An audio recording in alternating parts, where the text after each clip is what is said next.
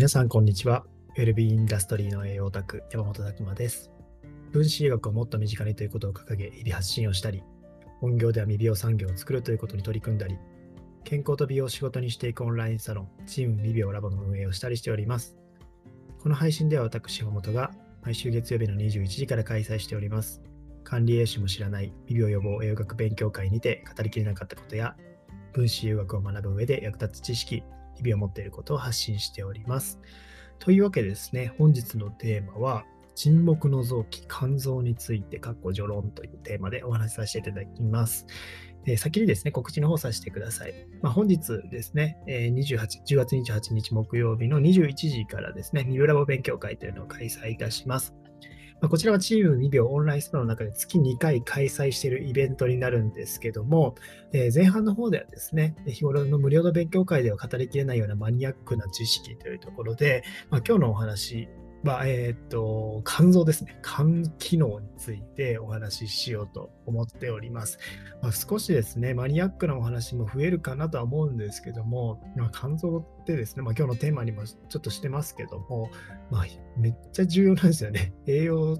にとっても重要だし、健康にとっても重要だし、っていうところで、肝機能っていうのは、まあ、知らない間に本当に酷使されるようなものなので、えー、まず肝臓が何しているのかと栄養的観点でも何してるのかっていうのを知っていただくことが重要かなと思いまして、えー、もう肝臓に絞ろうかなと、で、も肝臓に、えー、絞ってお話しようかなと思っております。まあ、少しマニアックな話は増えるかもしれませんが、まあ、基礎的なところも含めてですね、えー、一度こう聞いといていただければ、え面白いんじゃないかなと思いますので、ぜひよろしくお願いいたします。こちらご興味ある方、ぜひご参加ください。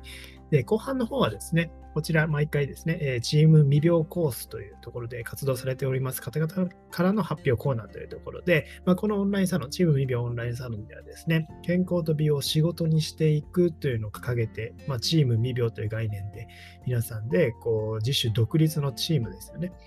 各々のやりたいことっていうのをみんなで協力して叶えていったりとか、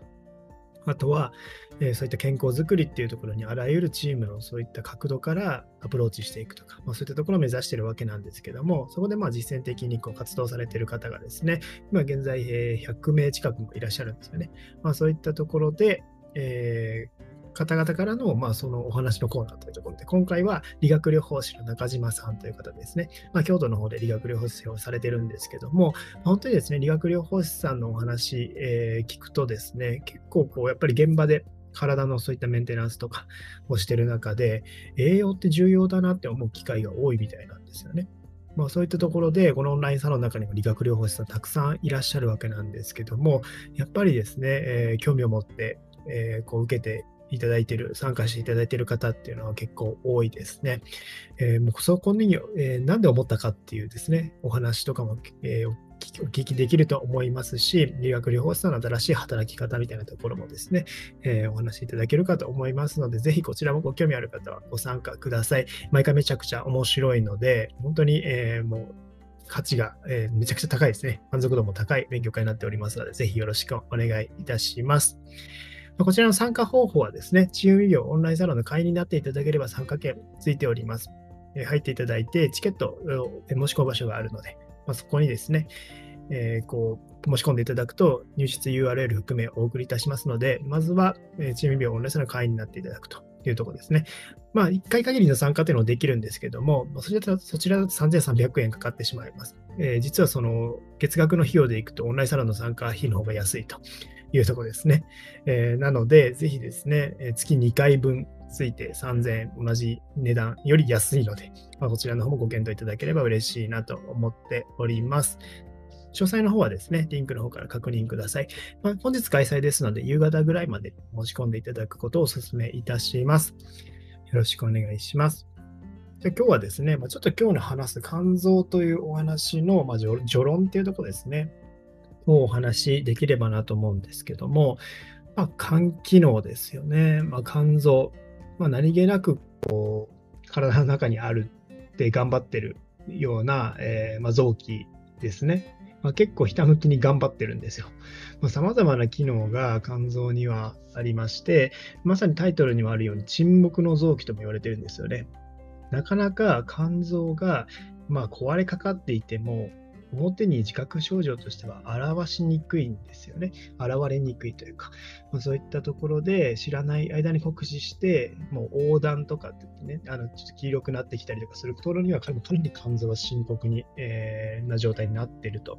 いうところで、えー、こう知らない間にですね、肝臓にどんどん負荷をかけていたりってことはもうあるあるなんですよね。まあ、この肝臓、何してるかっていうと、えー、まあ解毒ってっていうところですね。解毒っていうのも重要だったりします。あとは代謝ですね。糖の代謝、タンパク質の代謝、脂質の代謝ですね。ビタミンホルモンの代謝。えー、タンパク質の合成とかですね、まあ、様々こういった重要なこと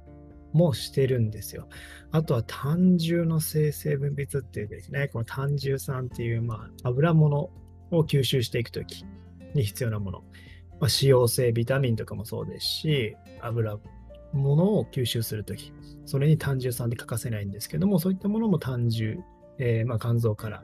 こう分泌されていくというところですね。肝臓と途中にあるところが分泌されていくというところですね。まあ、非常に肝臓のイメージって皆さんどうですかって言いたいんですけども、えー、まあ、解毒っていうのはめちゃくちゃ重要ですね。これはもう肝臓の、まあ、機能とかなり重要な機能と言ってもいいぐらいですね。有害なものっていうのは皆さんの体内に入ってくるんですよ。で、こうやって入ってきたものっていうのは無害化しないといけないんですよね。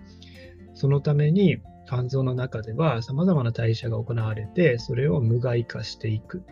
働きがあります。当然ですね、外からそういった大量にですね、異物、解毒しないといけないものが入ってくると、肝臓っていうのはすごく酷使されていくというとこですね。それによって肝臓の代謝に負荷をかけてしまって、えー、肝臓も機能も低下してしまうみたいなことが起こってくるわけですよ。あとですね、えー、油物とか、まあ、そういったものをやっぱりいっぱい食べてしまったりとかして、まあ、逆にタンパク質不足とかになっちゃうと、肝臓が脂肪肝っていうですね、肝臓に脂肪が溜まってってしまうっていうところですね。まあ、すごく肝臓のですね、えー、これ見た目で、まあ、写真で見た方が分かりやすいんですけども、まあ、脂肪がこうえー、肝臓に余分な脂肪が蓄えられてしまうという状態ですね。まさにあのフォアグラとかって、まあ、そういった状態でもあるんですけども、えー、こういったところですね、やっぱり蓄積するとめちゃくちゃ良くないんですよね。代謝がかなりこれも下がっていってしまって、肝機能低下させてしまうと。で、なんかこの肝脂肪、まあ、脂肪肝なる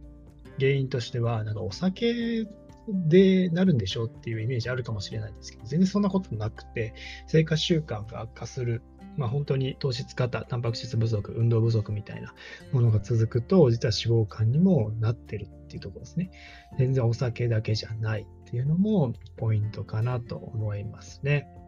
あと、まあ、様々ですね。本当に体に重要なアルブミンとか、まあ、抗体で重要なグロブリンとか、まあ、そういったものもですね、肝臓が、えー、作ってるんですよね。そういったところも重要だと思いますし、やっぱ先ほど言ったアルコールもですね、アルコールのこういう分解っていうのもやっぱり肝臓に負荷かけてしまうので、そのあたりもですね、すごく肝臓っていうのはやっぱ頑張ってるんですよね。まあ、アルコール性脂肪肝、アルコールの取りすぎによる脂肪肝だったりとか、非アルコール性脂肪肝だったりとかですね、まあ、このアルコールではない脂肪肝、隠れ脂肪肝みたいなところですよね。まあ、そういったものがどうやって作られるかみたいなお話も今日は、えー、したいかなと思っております。まあね、この肝臓がもう壊されると、本当に良くないことが多くて、えー、睡眠の質が下がったりとかですね。あとはですね、腸内環境が悪い人も多いですね。腸内環肝臓が壊れたから腸内環境が悪くなるんじゃなくて、腸内環境が悪いと、やっぱりたくさん有害なものが入ってきて、脂肪肝にとか肝臓に負荷かけてしまうっていうところもあったりします。えー、当然ですね、肝臓が弱るとエネルギー代謝も弱るし、睡眠の質も下がるし、なんかちょっとね、えー、本当に生活のクオリティを下げてしまうようなことがたくさん出てくるところになりますね。まあ、ちょっとマニアックな話だと、まあ、今日のお話としてはですね、じゃあ、解毒ってさっき言いましたけど、解毒はどのようにして行われているのか、それに関わる栄養素って何なのみたいなところのお話をしたりとか、あとは、まあ、タンパク質が重要な理由っていうのもですね、さらにちょっと踏み込んでお話ししたりとか、ですね。あと肝臓では、このグルコースっていうですね、糖質を作るって働きもするんですよね。まあ、そういったもののルートはどうなってるのかっていう話とか、まあ、ちょっと様々ですね、肝臓についてのちょっと基礎的な知識というところで皆さんに知ってほしいことを、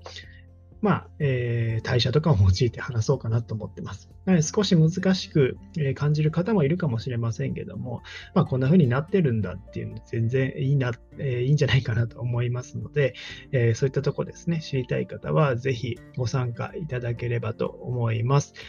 まあ、肝臓とかね、えー、本当にそういったところっていうのは、